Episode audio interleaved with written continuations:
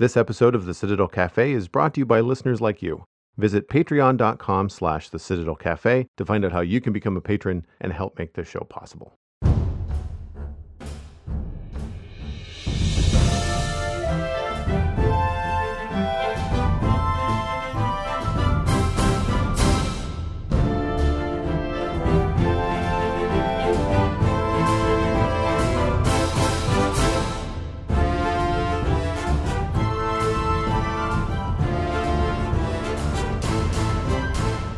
This is the Citadel Cafe, episode number 432 for Wednesday, February 16th, 2022. My name is Joel Duggan, and the Citadel Cafe is where my friends and I hang out to talk about the geeky stuff that we are into. Joining me this week is Brockett Vola, the cat volver on all the social media that matters. Welcome back, my friend. Welcome to 2022. It's almost the end of February, too, by the way. I feel like your MO for starting the show is like, ha- like just the most subdued sort of like it's because I uh, cause it's really interesting because as a podcaster and as a co-host, I find you have some of the higher energy of the people that I talk to. Oh, absolutely. I, I that's why it was funny that you called me out on being subdued. I lure all your poor listeners in with this sense of like, oh, he's gonna be a very chill American. And then by the end, they're like, "Oh no, he's terrible. He lives in Texas now. he lives in It's Texas worse. now. It's, It's worse. worse. It's worse. How is Texas, by the way? It's all right. We literally had so my second daughter's birthday, first birthday was last week. Oh, I'm sorry, I Um, missed that. Happy birthday! No, no, you're good. Uh, but what's ironic is so she's a February birthday. When she was born in Chicago, it snowed that day, obviously, as it would. We're here uh, the weekend before her birthday, so the last weekend of, of January, 70s, gorgeous, perfect day outside, like a great fall day, perfect. You know, sunny, a little bit of uh, wind, whatever. Throughout, then like two days later, we had snow on the ground in Texas. Not a lot, but like at least like an inch enough that the girls could go out and experience snow in Texas. Two days later, snow all gone, and yesterday we were at 70. So it's crazy. Um, you know, it, as my wife and I would say, having lived in Chicago for, you know, a decade plus, you know, it was nice to have the snow for a day and then it just goes away. Like it's really cute that way. Like, yes, it created a lot of like slushiness and stuff, but we didn't have to shovel and you know, it's gone. The girls got fun and then it's it's done. And now we're we're kind of waffling in the the 50s, 60s right now. But yeah, it's quite different. I would say weather. That's the other thing is your listeners are like, oh, he comes in so hard, subdued, talks about weather. I'm so lulled. I'm about to fall asleep. And then he starts screaming madly about some kind of ironic character arc thing later in the episode. Um, but yeah, no, it's it's been it's been nice having a single family home during Right. these times. Oh, uh, is very nice. Having this amount of space is is nice. I remember. I think it was a social media post. I don't know whether it was you or your wife that posted it, but it was like like something along the lines of like first Christmas in the new home, or like Yeah. I have a lawn now that I can put Christmas decorations up. I just I remember thinking like that's a fun moment of like the first time you're like I've never had to worry about how to decorate my house for Christmas before, you know, Right. like the outside of it, you know, because you're in a in a community where you've got that. So, um, and it looks like a cute place, man. I, I think I've seen a, a couple of shots uh, on Oh, online. thanks. It's fun, yeah. No, and congrats. Like that's a that's a great that's a great step. And I I agree because as someone that lives in an apartment building uh, during the pandemic, uh, I mean. On one hand, working from home and and the things that are afforded me in my career has been great. I was just speaking with someone about this last night. Like, uh, the, I've I don't want to belittle the experience of anybody that has had a very hard time with the pandemic, that maybe has lost a job or had to switch jobs, uh, or has to deal with like homeschooling kids and stuff like that. Like, I am by myself. Uh, I work for myself. I set my own hours, and I've been doing this long before the pandemic.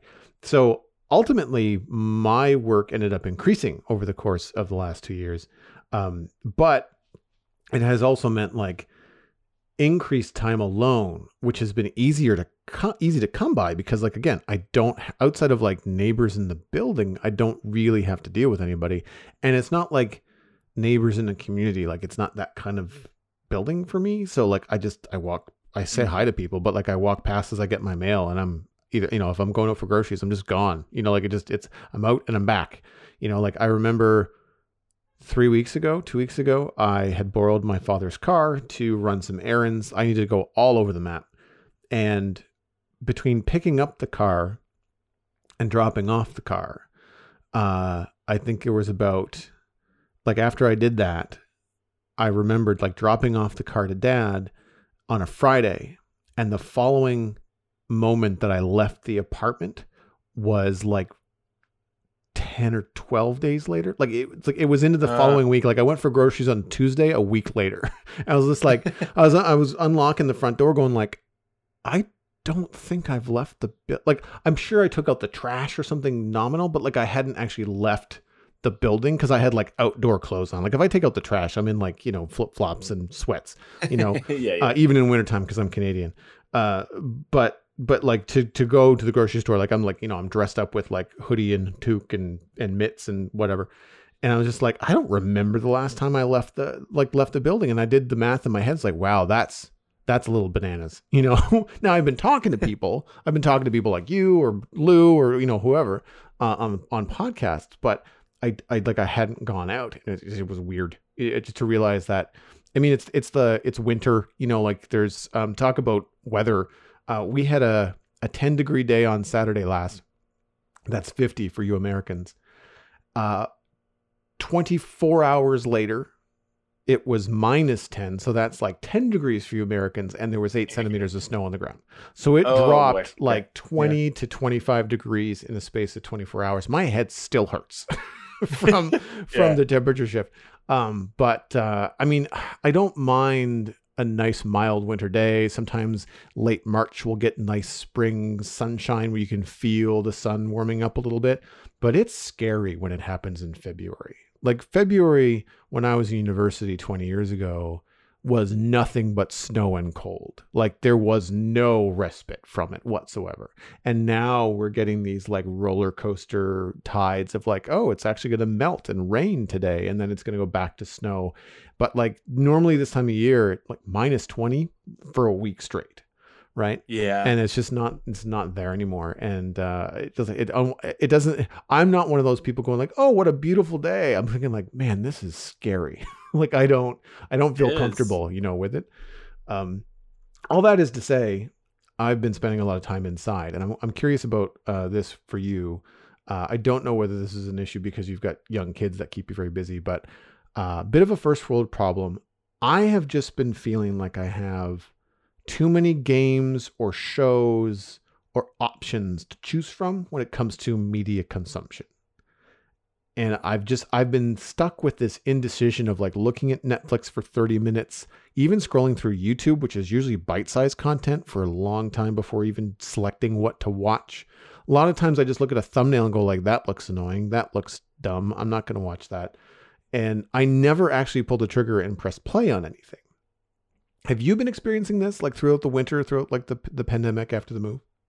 Yeah, I mean, pull back the curtain pre-show. I mean, I haven't finished Arcane. I've been working through that. Uh, last time we talked, I was starting Superhero Girls, uh, which is a cute show, and I kind of watch that here and there. But that's more of like it's light enough that I can watch it and then just go to sleep. Like I've been bouncing around between shows. That's the other thing your listeners are like, oh God, here it comes. Uh, finish your drink. I revisited Borderlands 2. Uh, um, Borderlands guys back. Oh god. Um, so two, yeah, not I, three, huh? Well, because it's on my Switch. So the oh, Switch oh, is oh. basically my my like my dream console because I can pause the whole thing. I don't even have to hit the pause button. Like literally in the middle of any game, I could just put it in sleep mode, pick it right back up wherever I'm at. Oh, cool. Which has just been phenomenally more important uh, with my lifestyle. Um, and it's a game that I played before, so I didn't have to focus too much on it. And like you said, there was a bunch of games I was kind of like, maybe, maybe, maybe. And then, like, while I keep not making a decision, I just play this one instead. And that's been the case for like two weeks. So, yeah, I agree. Like, I keep going. You know, we have access to HBO Max, Netflix, Disney Plus through our cell phone provider to give us Hulu.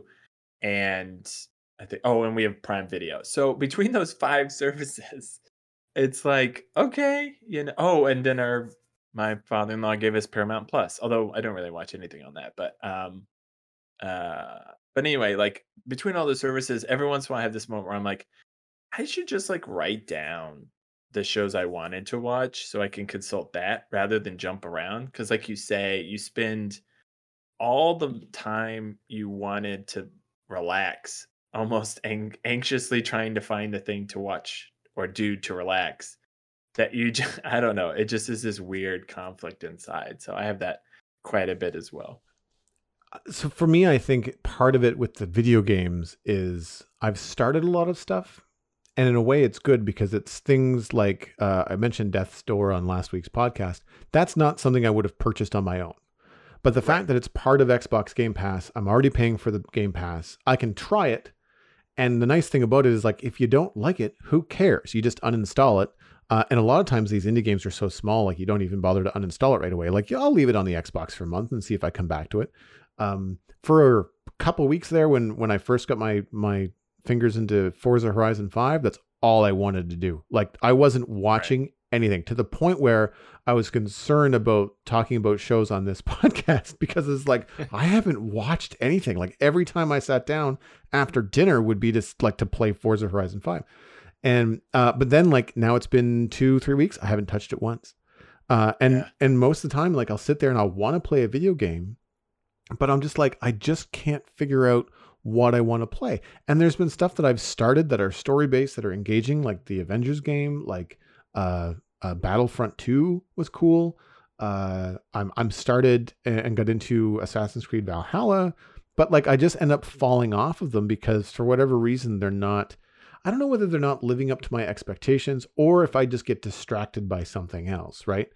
Um, yeah. And the only thing that has the pressure, the only thing I feel guilty about not playing is Assassin's Creed because I purchased that. That's not part of Game Pass. I, I mean, I didn't pay very much for it. I got it on Black Friday, but I, I got right, the, I, yeah. yeah, I got the physical disc, and so um, I will eventually return to that because I do, I do enjoy like a lot of times I want like a chill experience. So like I'm not going to sit down and play Halo Infinite because I find that that's like really like kind of on the edge of your seat. You have to be engaged in aiming and all that kind of stuff. Where um, a lot of times, if I want a chill experience, the game that I play is Minecraft. But I play enough right. of that on weekends on my streams, prepping for the Spawn Chunks podcast, that in a way, having the Spawn Chunks podcast is great for my Minecraft play because I I will always play Minecraft at least once a week, right?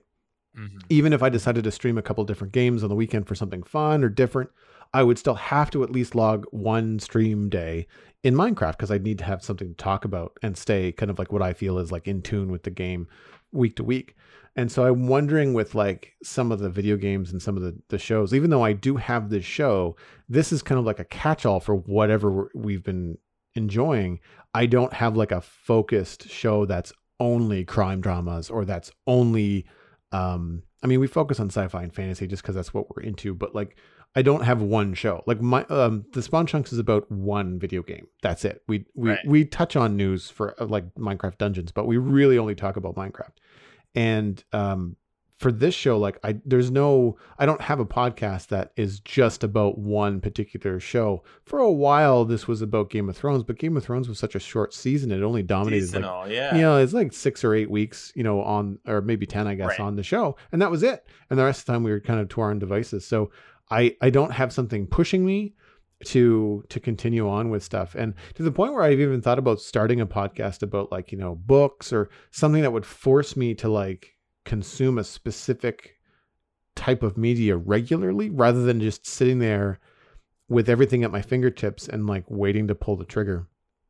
So yeah, yeah it's it's an interesting. But then you don't want it to feel like homework. That's the other. No, thing it's we, true too. We've talked about this. This topic's come up in general ways before too is like sometimes when, a, when you start a game or you start a TV series and then you look at it and you're like like I don't know if you you and I have talked about this enough. You've had that moment where you start it and then you you make the mistake of looking at how many episodes there are. And if in your brain you see you're on episode 2 and there's 6 more and you're like, "Wow, that's a lot." You already have defeated the interest you have in that show because at, at no point when we were growing up if you said that you were watching Lost and that there was only going to be four more episodes or something, would you have been like, oh, I don't know. I don't know if I can hold on that much. Like mm-hmm. you just would have just watched it. You just would have gone with whatever the story was. Like now we have such resources and so it's an abundance of stuff. And maybe it's the cult binge culture that sort of has been, of course, blown up by by Netflix, even though you when you bought physical games, you know, it was always like you could you could binge and beat the whole thing. But I felt like I used to kind of revisit a video game and then also, yeah, like you said, maybe had like a graphic novel I would touch on or a TV show I'd be watching, like change it change a pace, like trying to have like a something to read, something to watch, something to play. Like always have those levels. Now it's like binge one of those areas or start a binge, lose interest, shiny new object, bounce around and then you have all this like homework in your head of like oh i got to get back to that show and you're like but why? But why? I mean if you like we last time i was on this show we talked about cowboy bebop and yes it got canceled so that kind of helped. Mm-hmm. the live action one got canceled but i have not come back to it since because in my head i was like i liked it enough i liked it but not enough and now i'm like literally seeing a bunch of stuff i want to see and you know, my wife and I finally finished Boba Fett, and it was like nice. that was a show I actively wanted to watch. So why would I put myself in a position to make myself feel guilty or forced to watch something just because I started it? Like we've watched two seasons of Lost in Space, have not watched the third yet. Probably will at some point, maybe. I don't know. Like we like those two seasons a lot, but there is other things going on that can start to take priority. So some of it is like, yeah, maybe you are dedicated, maybe you're you're pretty good about like I have a friend who's basically like they wrote a list of the games and they're like, after I beat this game, I'm gonna do this one. Unless I'm not feeling it, then I'll go one more down the list. But I'll kind of stick to that. And it's like, I can't do that. Like I would look at that list and be like, ugh, really? I gotta play that game next? Well, screw you list. Like, and I love lists. So, I, you know, that, like, if I'm saying that to the list, man, like, you know, like it's some serious, like, binge culture anxiety going on. So, yeah, definitely first word problems to have this amount of content that we really have our fingers on, which is great. But at the same time, it's like, oh my gosh, like, you have to curate your own pop culture now. Whereas before it was like, there was only one like there was only one big, huge pop culture show. It was Lost, or right. it was yeah, Game yeah, of yeah. Thrones, mm-hmm. and now there's a million. There's Not lots. like a million, but there's yeah, yeah, more than one. Yeah, and I I feel too like right now I just feel like I don't have access to the big things that I wanted to watch. Like haven't seen Spider Man No Way Home. Haven't Agreed. seen haven't Same. seen Dune. Uh, I will see Dune. I'm curious to how my consumption is going to change next month because I'm going to be resubscribing to Crave in Canada, which is how I'm going to have access to uh, Picard HBO. and the Star Trek and the HBO stuff. And okay, I okay. think Dune, it's like mid March or something. It becomes available on like regular HBO because I mm. did get HBO in not yeah HBO in November along with Crave because I wanted to catch up on Discovery, uh, uh, Star Trek Discovery, and I wanted to uh, also check out the stuff on HBO that I haven't missed. And I thought that I was going to be able to get access to Dune, not in Canada. So, because HBO on Crave is not HBO Max, there's it's a different thing. Ah, okay. So, okay. um, so that was frustrating. I mean, I still had plenty to watch. It's fine. Um, but I, I I'm just waiting to see like how that might change because right now I'm just I'm going through Netflix and like you're lucky if you can find something on Netflix that's been released in the last two years. You know, like it's yeah. it, there's some good movies, but they're one I've seen them or two it's yeah. just like those are recent releases but they're of no interest to me because they're horror films or Agreed. you know they're um they're maybe just a little bit too intense or what whatever it happens to be. Like for example i tried to get into terminator dark fate.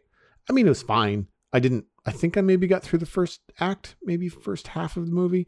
Um and it i mean like it's action packed like it feels like a terminator movie but like it like didn't really get its claws into me to help me keep going um, yeah. And so, you know, I'm not feeling like there's a lot that's that's grabbing me, and a lot of the things that I've seen um, that have been of interest over the last few years have been series. So it's not been films that I've necessarily missed in theaters so much as it's been right. like it's been things like The Mandalorian season one and Book of Boba Fett. And those are all accessible and I've watched them. So like it's not like I'm yeah. waiting for films to come out uh, on on these platforms. Um, however, one thing I have been uh, I'll say listening to because I sort of half watch it. Uh, it is a podcast, um, and I found when I get when I have the indecision about what media to watch, I find interviews are kind of like a good go to. Um, I'll often kind of like look up um, recordings of like the Graham Norton show. Uh, just like casual conversations with like actors and creators and stuff like that. It's also yeah. funny. It's also a funny show. Less, yeah. less scripted and less um, what's sort of looking like less dance monkey dance than like the Tonight Show or Conan. Like I don't, Yeah, I don't, any I, yeah, I agree. I, I find that Graham Norton's conversations are a lot better, especially because sometimes the guests will turn to one another and ask a question, which I think is really cool.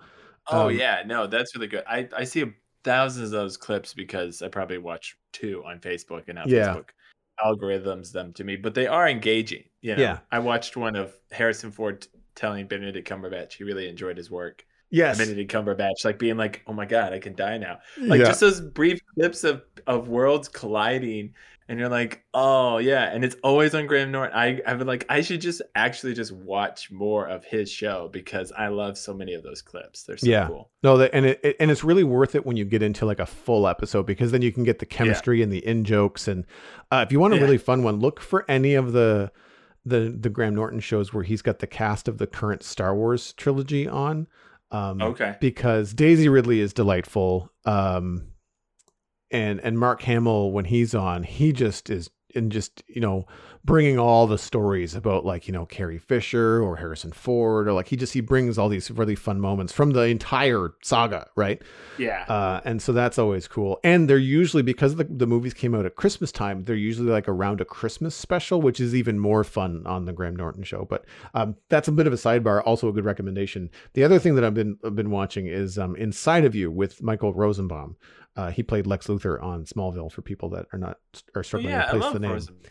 Um, I know I've mentioned this on the podcast before. Um, I did start listening when he first brought it out, and I the the little asterisk that I put with that review was like he's a bit hard to take sometimes. He's a little bit overbearing. He kind of talks over his guests sometimes.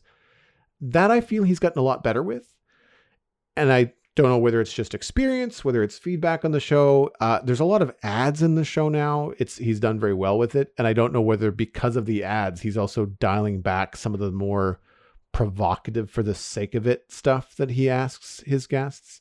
He tends Yeah. to he tends to lead the guests to water and and let them kind of speak, which is I think a better interview um, technique. Um, yeah. but over the course of 2021, he interviewed a lot of people that he was on Smallville with because Smallville had their 20th anniversary in 2021. So if you didn't feel old before, Oh yeah. uh, you do now. uh, and um, and it was really cool. I'll I'll have links to um, the website and the YouTube channel. Oh, I um, gotta listen to those. yeah, there, there. You can listen as a podcast. I enjoy because I enjoyed watching Smallville. I did enjoy watching like the Tom Welling interview. I mean, I had it on in the sure, background while I was doing dishes, but it's kind of cool to turn around and like when he says something or they're laughing or whatever to see someone's smiling face or the the, Yeah. the stuff that's happening. Um, and that was really cool because like Tom Welling's a dad now. He's got two young boys and like hearing his perspective shift and, and all that kind of stuff. It was it was cool to to to to see that. And um also Kristin Kreuk, who's delightful and um and obviously they've all stayed friends, you know, for the most part. I, I think they they keep in touch on a because they're doing a lot of like press for the twentieth, you know, anniversary and Right. they've done And they conventions. Do they do lot, I cons and stuff like that. I mean, Yeah. pre-pandemic they did more cons. I think. I think More they're cons, yeah, yeah, slowly getting back into it. It depends on what country the con is in right now, but um, but yeah, it was it's it's worth checking out again if you've fallen off like I have. Uh, and the cool thing about it on on YouTube or really any of the podcasts, the the name of the guest is usually the title of the show. So if you have no particular interest in that, you know, interview, you can just skip it. Like you're not going to miss yeah, exactly. you're not going to miss much. So um so check it out. I mean Inside of You with Michael Rosenbaum. It's been a great sort of like I don't know what to watch, so I'm just going to listen to two people talk. It's not like you're investing anything. There's no plot, you know, like so if you don't like it or if you pause the interview and never get back to it, eh, it's not like you're missing, you know, the end of something, you know. Yeah. Well, you did it, Joel. I've hit weather, Borderlands, and now Smallville's come up. Spoiler, it'll come up again. So I think you've you've fulfilled all the drinking quotient for my episode already. People are sloshed, so we can you're good. I mean, we're only like 20 minutes in. We hit all the finest points. I don't know other than and you brought up Avengers video games. So really and truly, Joel, you I mean, this that's it. Bingo card filled. That sounds really cool though. I love Rosenbaum. He always had a sense of humor that outside of Smallville was so weird to see because he has so much more energy than that subdued. And to, again, uh, to toot the Smallville horn, like I really think he's the best Lex Luthor I've ever seen because he did such a good job of balancing this like all these things under the surface. And that's another great like quality of somebody like a Chris Evans where you see him in an interview and he looks like a dude Boston bro who's like cutting up with guys. And then he's Captain America. And you watch Michael Rosenbaum in these group settings and you're like, he is like the nut job and then he played the most like quiet, subdued, like villainous person on Smallville. It's so ridiculous. Tom Welling is far less verbose than even Clark was, and Clark was very non-verbose. So like Tom Welling is yeah. like even more subdued than his character is, and Mike Rosenbaum is a billion times more animated. So like it's always cool to see some of those people, um, you know, especially when you like them a lot. Uh, but anyway, yeah, that's really cool. I'll have to check it. Inside, inside of you yeah, Inside of You with Michael Inside Rosenbaum. Of you. Okay. I think that's the full title. He has his name in the podcast. Um, in the just. Okay. just because Inside of You, it's it's a pretty basic title, and I think if you it looked, is. if yeah, you looked at that, like health podcast. Yeah, like if you if you googled that, you'd probably get a lot of different results. But but uh, yeah. the the YouTube channel and stuff will all be linked in our in our show notes. So what have you been watching since the last time I've had you on the show? Well, I keep really wanting to talk about the show, and I think I've tagged it in a couple times. I don't know if I've really stumped for it the way I have Gravity Falls in the past, but right now, um, you know, we we had the nerd Mount Rushmore thing a while ago, and sort of more of the Mount Rushmore of animated cartoons specifically for this is a very long title mount rushmore uh, animated cartoons specifically for like 11 you know maybe like I don't know, maybe like nine to 15 year olds. Really, it's for everybody. I mean, you know, the Harry Potter books start off for young children, but my parents all read them. So, like, it starts off at a certain age, but it, the Mount Rushmore of cartoons for supposedly the ages 7 to 15 has Gravity Falls. I'm staring at a, a Funko Pop of Dipper Pines literally in front of my eyeballs. Um, but I might have to get a Funko Pop for a character from Owl House. Uh, Owl, O W L, in case my garbledness makes that hard to hear. Um, it's a, a, a you know a Disney DX show, so it's the same channel that puts out great quality and then cancels them, uh, like Gravity Falls and Ducktales, the new Ducktales, which is also great.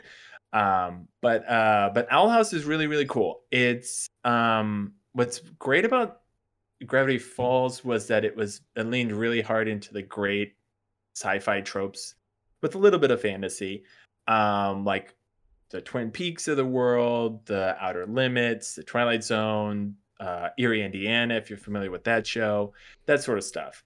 Owl House feels like it just leans more into all the magical, wonder, wonderful things of like sci-fi and things without like just stealing a bunch. Like the whole premise is basically this girl, uh, Luz, uh, L U Z, um, uh, basically goes into this magical world, um, and there is this um, there's this witch who's known as the Owl Lady because she lives in this owl house, um, uh, and uh, basically, she Luz like grew up with these stories about this, you know, sorceress. So she loves the idea of magic fantasy. She was kind of an outsider in the real world. She goes to this world of nothing but crazy outsiders. Found finds the biggest outsider, of course, and the owl lady Eda, and they become friends. And she becomes friends with her um, pet sidekick, sort of King the king of demons, quote unquote, and Hooty, which is the owl demon that possesses the owl house. Um, and King and Hooty are both voiced by Alex Hirsch, who did uh, Gravity Falls. So um, there's a lot of fingers in this that I, I, find really interesting as far as the creative people. Dana Terrace, who created the show, um, if you follow her, and, and you know she's just a really good creator, and and the show itself is just fascinating without spoiling things that happen in the story arcs, they go places with story arcs for a children's show that is better than when we were children and the biggest story arc was like, I want a bike. Am I going to get it? I'll work hard for it. I got a bike. And the lesson was work hard. Like, okay, right. cool. Like, I guess. What about a lesson about like your identity, your, you know, like your place and your in your social group, like how you identify your own even like uh, romantic interest in these sort of things, and that's all stuff that's kind of explored in this. And they just had the second season's first half come to Disney Plus, so the whole first season's out. It's like about twenty episodes. Second season, first half is roughly about 11 and they're about to i think in march dana announced that they're going to drop the they're going to start airing on disney dx the second half of the second season but we found out last year i think it was last year or maybe it was the end of 2020 but like disney's already pretty much canceled it they're going to finish the whole series with i think three 44 minute episodes for quote unquote season three. So there will be a, a conclusion to the whole thing. So if you're worried about a series that's going to take take on, you know, life forever, it's not. But there's a lot of depth to it. It's so interesting. The humor of it really as an adult catches me off guard and I laugh more than I should.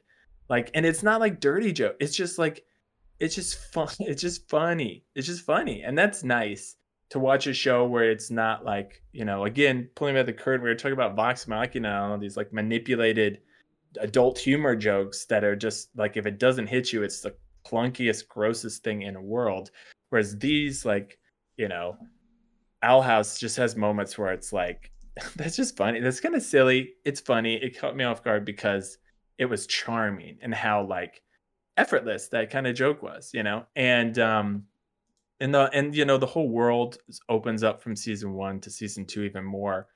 Um it's hard. There's a lot of specifics. This show moves which is great. I love shows that aren't too static if you picked up an episode of season two you would be lost because you didn't watch all of season one. So it is an important show to start from the very start and go all the way through. But like i said it's not you know 500 seasons you know it's not even like original run of like powerpuff girls which i keep looking at on hulu being like do i want to watch it? Well there's a hundred of them.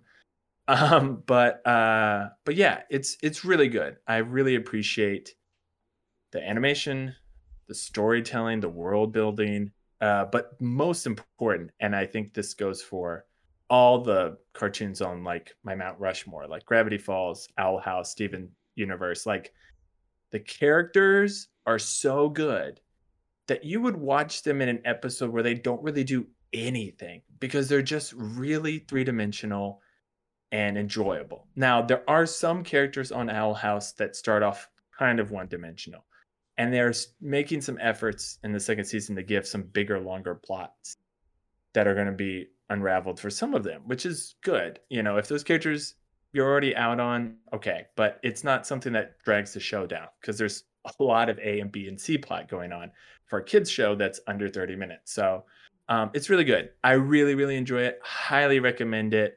Like if I had to sit down and force Joel to do anything, and I've tried for years, you know, the he's tested the Borderlands, he's tested the Avengers. That's fine. But if I had to force him, and it sounds like other people would too, to watch something, it would be Gravity Falls. It's done, so it'd be easy.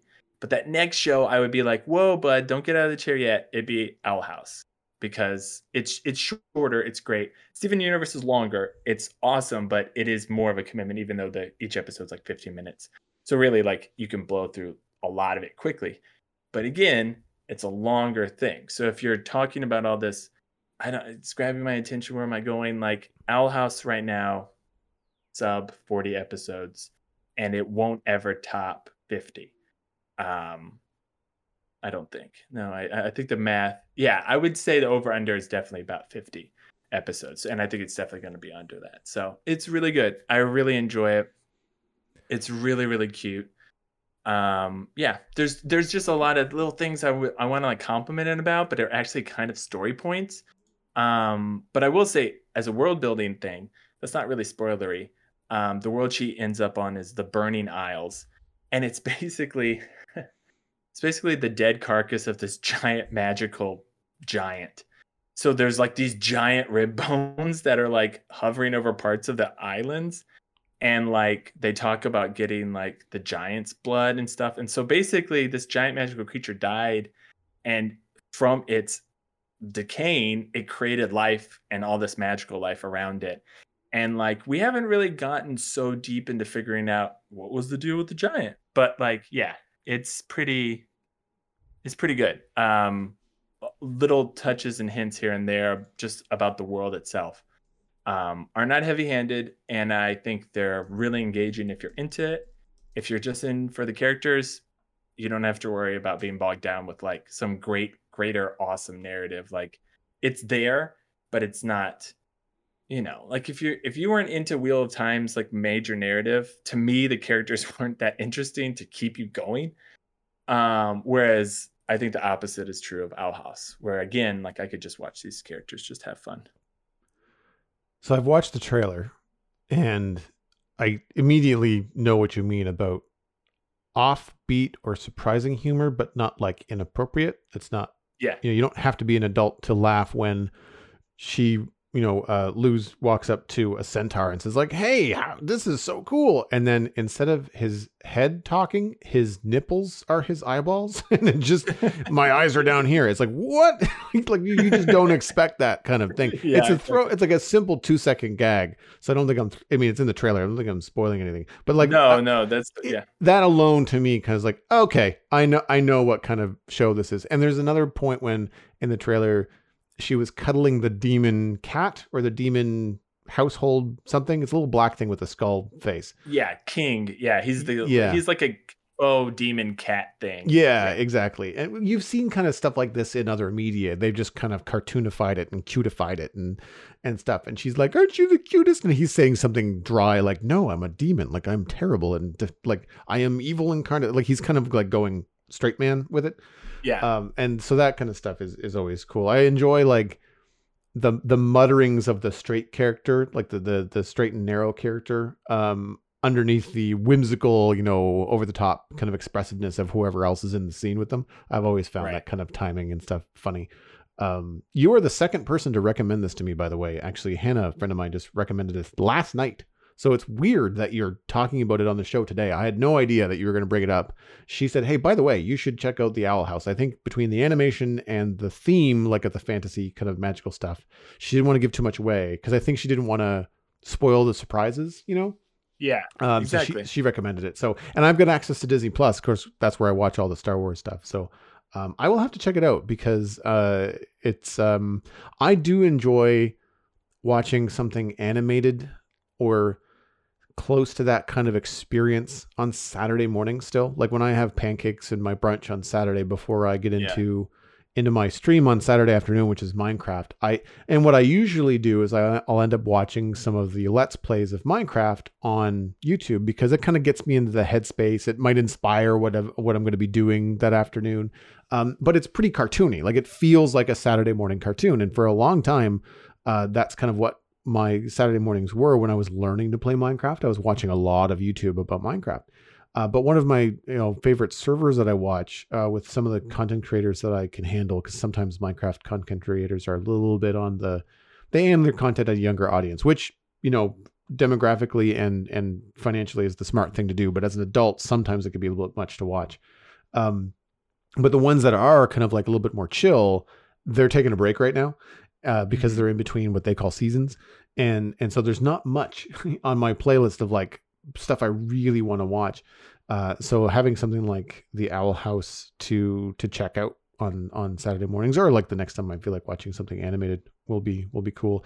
The style I'm surprised it looks the way that it does. Like cuz I saw some social media about this a while ago at some point over the last year. I think it was maybe TikTok, but it was like basically people making reference to the Owl House or uh, fan art of the Owl House and stuff like that. And it was artists that were really in love with the show. So like animators that I follow online, people that yeah. were probably even involved in it. Like someone might have been doing concept art or something for it and sharing it.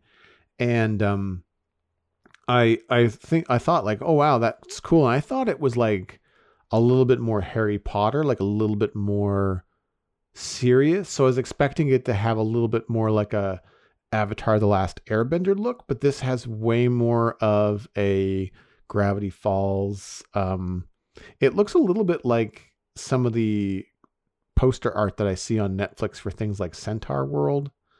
Yeah.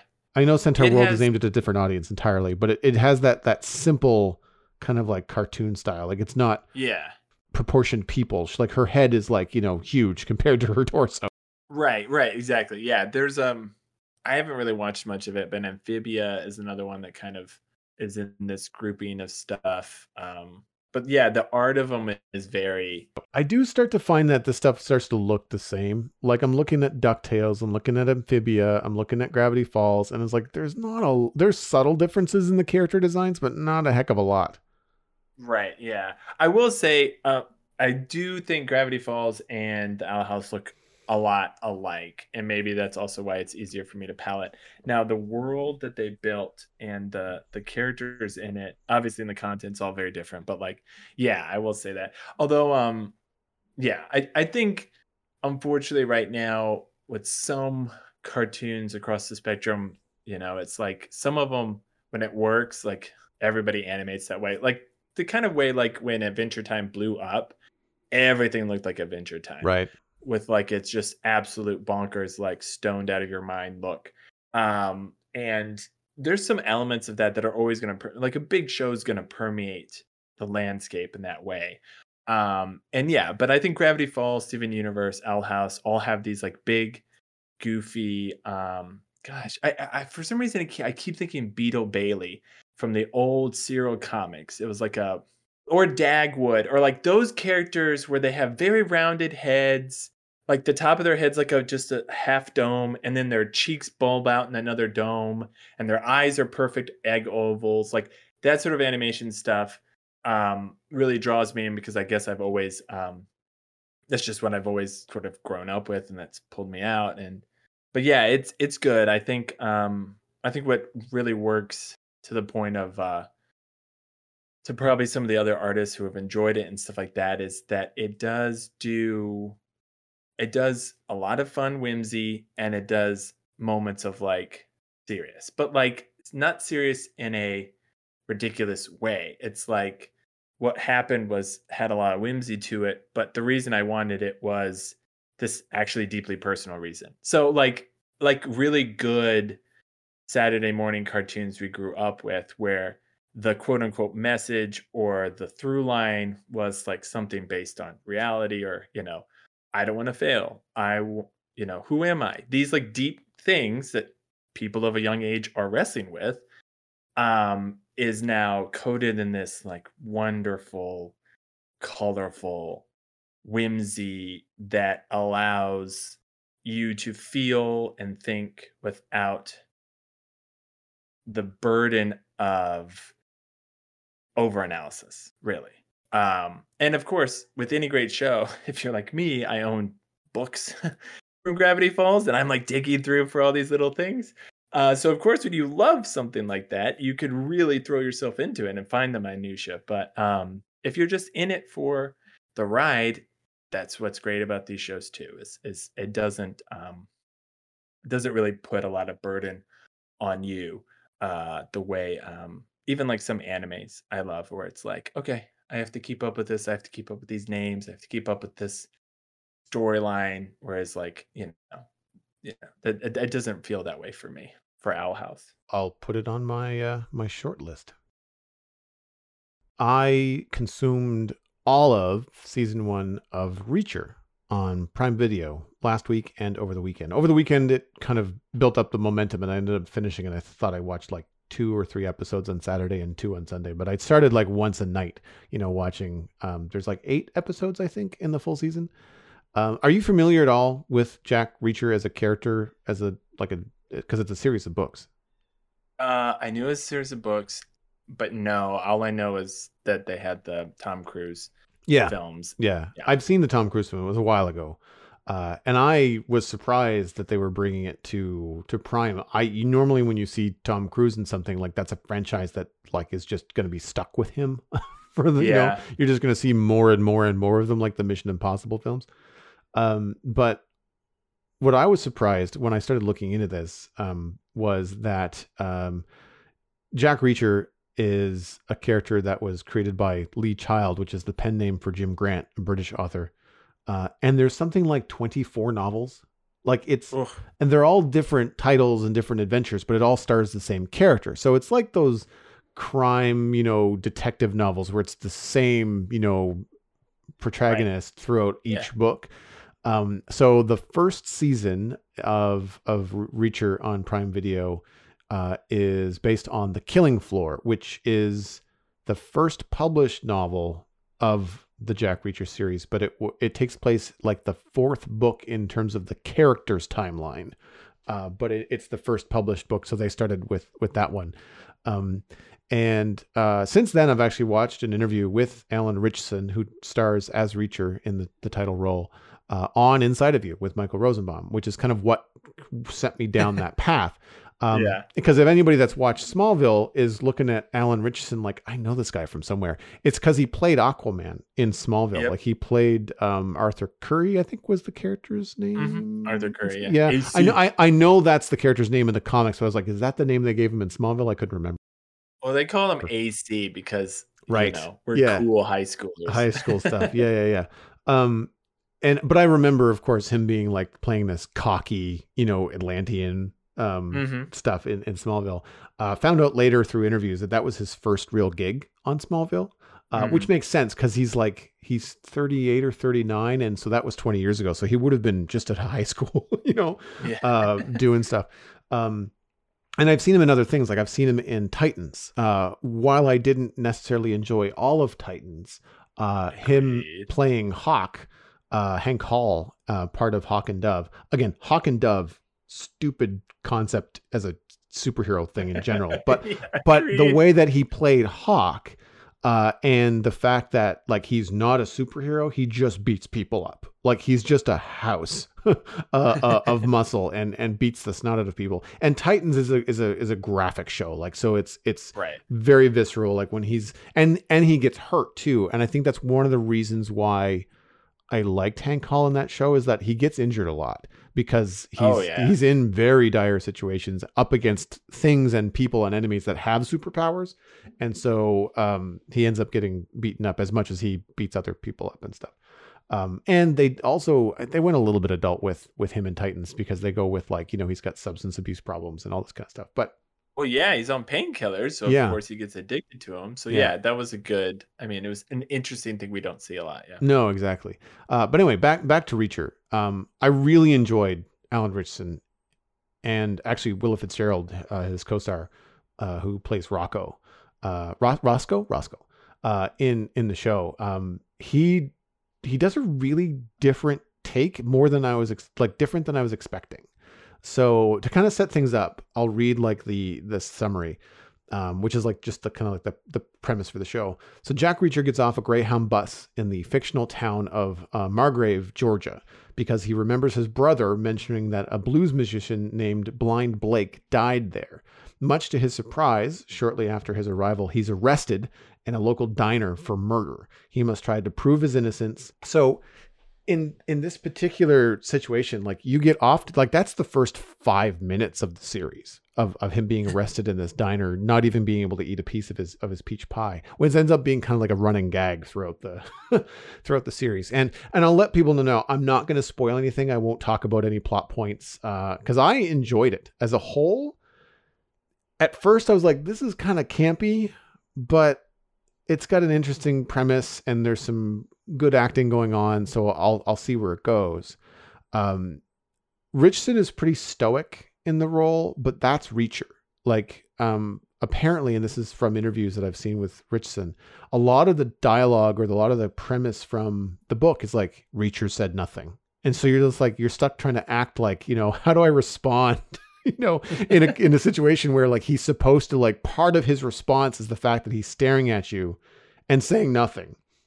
Uh, Sounds and, like Witcher. yeah, it, you know what though? It it very much is, and he has that kind of presence. Uh, he doesn't growl or anything like that, so that's good. that, he, that, yeah. he, he cracks he cracks some jokes here and there. He's very dry, but he's very matter of fact. Like obviously he's like a, a decorated military character, and like he's basically like imagine any 80s or 90s action films like Demolition Man, Commando, yeah, uh, Under yeah. Siege. Like the fact that these guys are just too good to even exist like in terms of right. their skill level like this is like the the most elite of the elite uh he was like a former military police investigator like he just he has all these credentials Um, and he's six foot two and 235 pounds. And just like he's a Yeah. monster. He's a big man. Like that's actually Ritchson's height and size too in this, in this particular, um, show. He did a lot of training to get up to that, that weight and it works.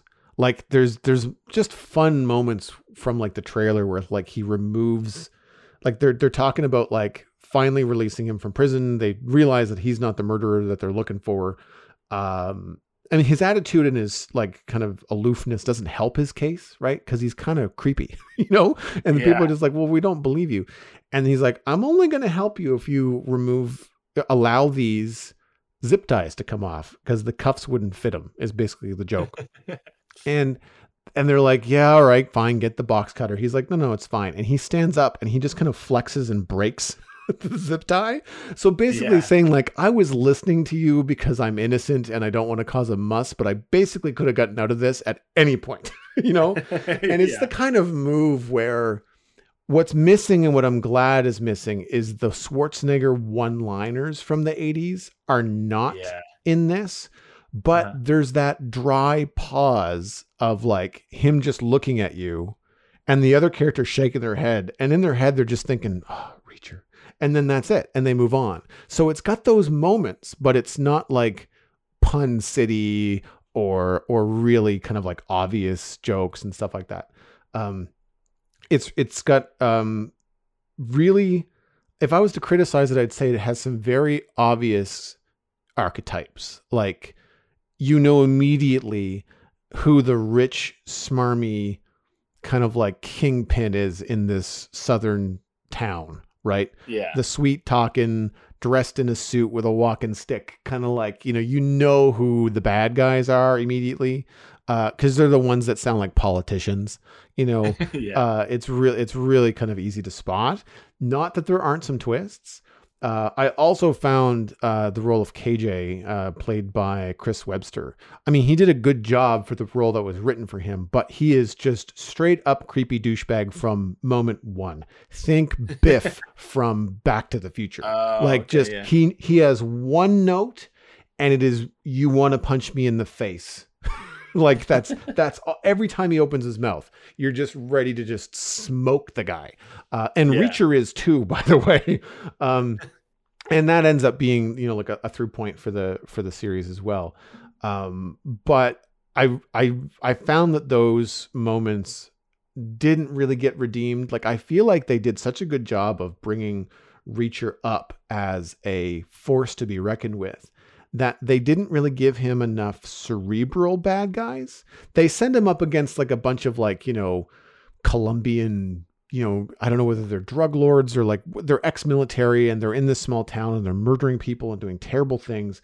And he's up against like so his military training and his like there are no rules that apply to me sort of like tactics in a police investigation come to his strength and why he doesn't die because he can do all this kind of stuff.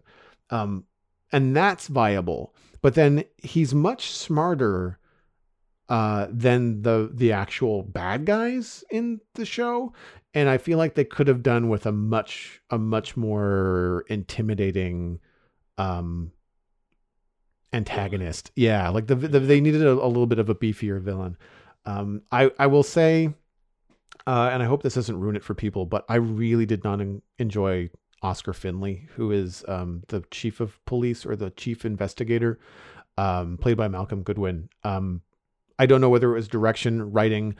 I know they had to stay true to the books. There's a lot of people that um fans that weren't happy with the tom cruise movie. Um Mm-hmm. and and so they wanted to stay really true to the books. And you can feel that the books were written a long time ago. Uh killing floor came out in 1997 and so it feels like 1997 with some of the situations in the dialogue but then they've updated it for like they've got cell phones and you know internet searches and satellite and all like they've got all the kind of future tech but they don't Yeah. you know the, the the way that characters are written and interact feel sort of stereotypical of 80s and 90s action films and finley feels like a caricature and i like again i don't want to insult anybody but i feel like finley the character as you see it in reacher would have been perfect for a harvard grad detective on a show like How I Met Your Mother or Friends or maybe not a comedy, but like television like drama character characterization, a Right. caricature uh does not work in an 8 episode single plot kind of like series that's got some real stakes. Like people are dying, people that you don't expect to die are dying. You know, it it you you I mean you kind of know that because there's 24 books that Jack Reacher's not going to die, but like you don't know who these people around him and some of whom you care about. Like Willa Fitzgerald does a fantastic job with Roscoe. Uh Oh, good. yeah, she's she's not a damsel in distress.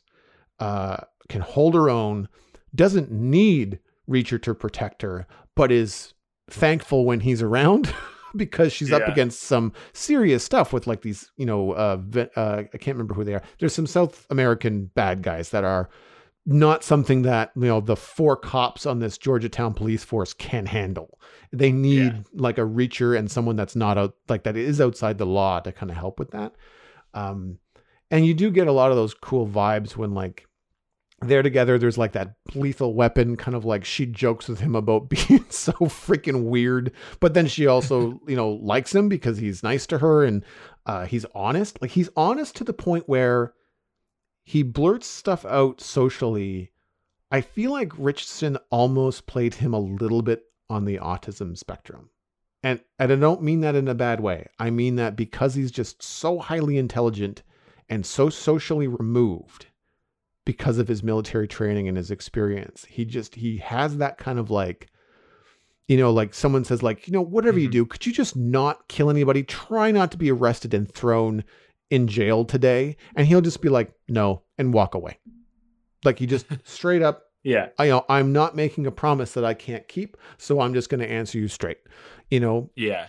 Or he's looking at police officers and she's like, "Look, I'm going to go kill these guys, and so you need to go this and this so that more people don't die." And they're sitting there going like, "He just told us that he's going to go kill people." Like Yeah. normally we would have to like arrest him, but we know we can't because, because like he would just get away. like it's just yeah, exactly. Yeah. so there's there's a bit of a like MacGyver stuff going on there, but I don't know. I I really enjoyed it. I've recommended it to my buddy Chad. I think you would enjoy it. It's it's obviously very graphic and like there's you know some high stakes, so it's it's not a show you want to have on when there's small people around. Um, they don't go over the top with the swearing. There's some, but it's not like it's it's not unintelligent. People swear when they're being shot at, which makes sense. Yeah. Like stuff like that, uh, which I thought was was cool. But like I I really enjoyed it. I was surprised. I went into it thinking like, oh, is this going to be like just another crime procedural? And it's not. They they really they've taken it somewhere different. Um, it's very physical. You, you kind of roll your eyes sometimes at the weird situations where Reacher is like cornered by a bad guy and he has to kill them with their own shoe or something. But it's just at the same time you're just kind of like, well, I mean, like he's gonna he's gonna use what he's got. Like if it means smashing your head through the wall, then that's what's gonna happen. You know, like it just. It, it, uh, I, I what I find so interesting is that you'd be watching a fight scene, the other guy's got a knife, and Reacher like takes his belt off and uses the belt as like a you know defensive weapon. And Right. then but then there's a twist in like the scene and he ends up killing them with like the telephone or you know or Yeah. just something random that you just did not expect. Uh and and that is um it's weird it almost makes you f- like in a certain way it makes me feel like a little targeted as like a 40 year old male viewer like this is what you want you want guns and fist fights and you know and and one liners and like we know what you want um but i'm sitting there going like yeah i kind of enjoyed it. Like I, I, I, you know it's it's it's uh it's worth checking out. And I, I if you don't like the first two episodes you won't you probably won't like the rest. But i will say that it it does not remain as predictable as you think which i think is is good. Speaks to its its strength in that in that light. It based based it enough i i will say that the new trend of i mean going back to like true blood they did this but like when they would take a season from a book or take a book and break it down into a season of long running books like that it, i always found that a little bit better because then the through line for the season was well tested well trot you know laid out and if they need to, they can borrow some content from a long running series or or do what they have to do. Um, so I as I thought, I always think that that's nice because, and again, either the series is done or they're so far in the future that you know they're not like begging George R. R. Martin to like figure something out so that they'll have a season, you know, nine or something. Like if there's that many books, you know, some of these like Wheel of Time, Reacher, you know, Jack Ryan, you know, some of these things where it's like, oh yeah, that person wrote at least 10. So 10 seasons of a TV show, even streaming, is long. So if they get there, great. But if not, hey, good news. We can pick and choose the ones we want. Like, you know, that's good. I hope they do that. Like I hope they choose the books that would make the best adaptations, you know? Right. And, and yeah. not just go chronologically. I mean, for example, they didn't start at the beginning. They didn't start with the first story that that child wrote for Reacher. It's the first published book, but similar to Star Wars, like episode four was the one that got made into a movie, right? Yeah. Not episode one. And so I feel like um, they've started with a strong, strong vibe. And again, like there's a certain comfort to stranger walks into southern town. No one likes him. Everybody's got their eyebrow cocked when he walks by. Cause again, like he's a wall of muscle. So like you can't miss this dude. Um, it has that kind of like fish out of water Schwarzenegger vibe in all of his Mhm. films. Uh, when he walks into a, a room, everybody kind of goes, "Good lord," you know, like that kind of Yeah. stuff. And and I feel like it's it's got that kind of vibe, but then it also has that familiarity of of those kind of films, whether or not they're action films or not. Like, I mean, you know, The Notebook. You know, uh, City Girl goes to Southern Town for the summer. Like, just that kind of fish out of water Right. story where you just you really feel the hostility of the one of the main characters being an outsider in that environment. And a lot of people can identify with that. So when you get down to the brass tacks of it, like there are some just social um we'll say not memes, but like social situations that a lot of people can identify with, despite the fact that you're not like a trained military killer, you know, like Right. on a personal level, you know. Uh, they did a good job with um with Roscoe's like ties to the community. Like she's you're like once you realize that she's as intelligent as she is and as well trained as she is, you're like, why the hell are you in this town? And she Yeah. later on you and again they don't give you this in a monologue. They give it to you over time in the series, which is great and and you realize that she's got family ties like her family has been around as long as the town has and that's why she hasn't left is because she feels like there's hope for this town and she as a police officer is hoping that she can affect change for good right Right. Um, Yeah. because there's moments when she as a as a police officer is just like she can be on a first name basis when she's like arresting someone she's like you know god damn it jimmy could you just you know like Yeah. give me a break you know listen to me Yeah. for once you know it's that kind of a stuff she knows everybody so that kind of stuff is it it makes the series feel familiar even though it's brand new to you which i, I think is is good Moving on into the Internet Minute, which is, of course, brought to you by you. The Citadel Cafe is 100% listener supported. If you've been getting value out of the show, please consider putting a little bit of value back in. You can become a member at patreon.com slash the Citadel Cafe. Joining at any level will get you an invite to the member-only Discord server, as well as access to other benefits, including website credit thanks and bonus episodes, all depending on what level you choose to support at. Patron count is at 25. I checked that this morning. That is steady on from last week. If you'd like to be patron number 26, visit patreon.com slash the Citadel Cafe. I'll keep these short and sweet. Uh, more Lego. Uh, Lego is just knocking it out of the park these days uh, with new stuff. The Mandalorian's N1 Starfighter set 75325 is available for pre-order. It's not out yet, but you can pre-order it. It is $80 Canadian, 412 pieces, which is surprisingly low on the on the play count. Um, but it is a large ship. It's 16 and a half inches long, 11 and a half inches wide, and about two and a half inches tall. That's pretty standard for ships. They're not very tall. They're usually like wide and flat. Uh, Right, the yeah. minifigs that come along with it are Din Djarin with the dark saber, Grogu, Peli Motto, and the BD droid all come along with the set. Looks pretty cool. Uh, doesn't look like a lot has changed since the most recent rendition of the N1 Naboo starfighter. They've just kind of changed some of the colors, some of the plating. Uh, I wish they had a little bit more color in the design in general, not just not faulting Lego, but I think the show could have used a The little bit of a yeah. splash of color on the ship. Agreed. It has a little bit of dinged paint, but you have more detail in the show because like the engine is more detailed. There's more kind of like parts I think happening. Um, I recently built a Lego Y Wing, which is a minifig scale model, and there's a lot of detail in that that I thought was really cool. And that looks like it might be a little bit missing from this particular Lego model. So I don't know whether they just maybe rushed this out a bit, but I mean, it looks cool. I don't know if it's up there with the $80 price tag, but you know, we'll see. Uh, the, Yeah. the other two are quick hits. Uh, we've got BrickHeadz Buzz Lightyear set 4522 and the Demogorgon and 11 from uh, Stranger Things, which is set 40549. and I mean, Buzz Lightyear looks like Buzz Lightyear. It's a BrickHeadz thing. It's not, it's just fun. You know, it's 114 pieces. Uh, all, all of the um, BrickHeadz stand about three and a half inches tall. Uh, but the I'm looking at the Demogorgon, Yeah. yeah, the Demogorgon and 11. Uh, it's a little bit more expensive. Um, Buzz Lightyear is, is 13 Canadian. Um, the Demogorgon and 11 is 25 Canadian, and it's a, almost 200 pieces. But the face pedals on the Demogorgon are particularly funny uh, because the, the brick heads all kind of stand very stiff. Like their arms are usually Yeah. like directly down by their sides.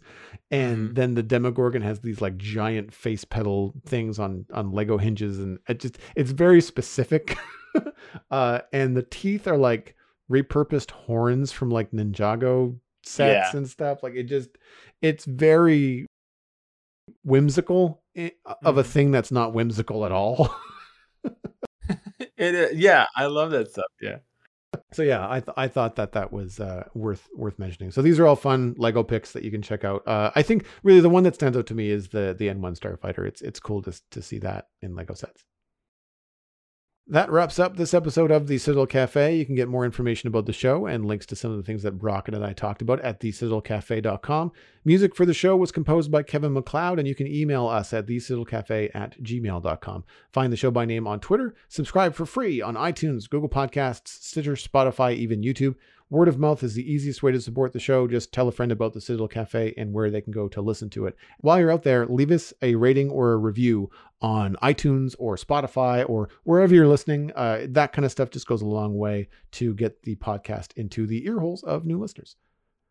My name is Joel Duggan. You can find everything I am doing online, including my illustration and design portfolio at joelduggan.com. You can check out my other podcast all about Minecraft at thespawnchunks.com. This coming Monday, we are going to be interviewing Sliced Lime, who is the tech lead at Mojang on Minecraft. So that's going to be a lot of fun. You can, of course, follow me on social media at Joel Duggan and twitch.tv slash Joel Duggan, where I've been playing Minecraft every weekend. Come on by. Brockett, where can people find you online? You can find me at the Cat Volver on all the social media that matters. Meow meow meow. You've been listening to the Citadel Cafe, where we are fast, easy, and cheap, but you can only pick two.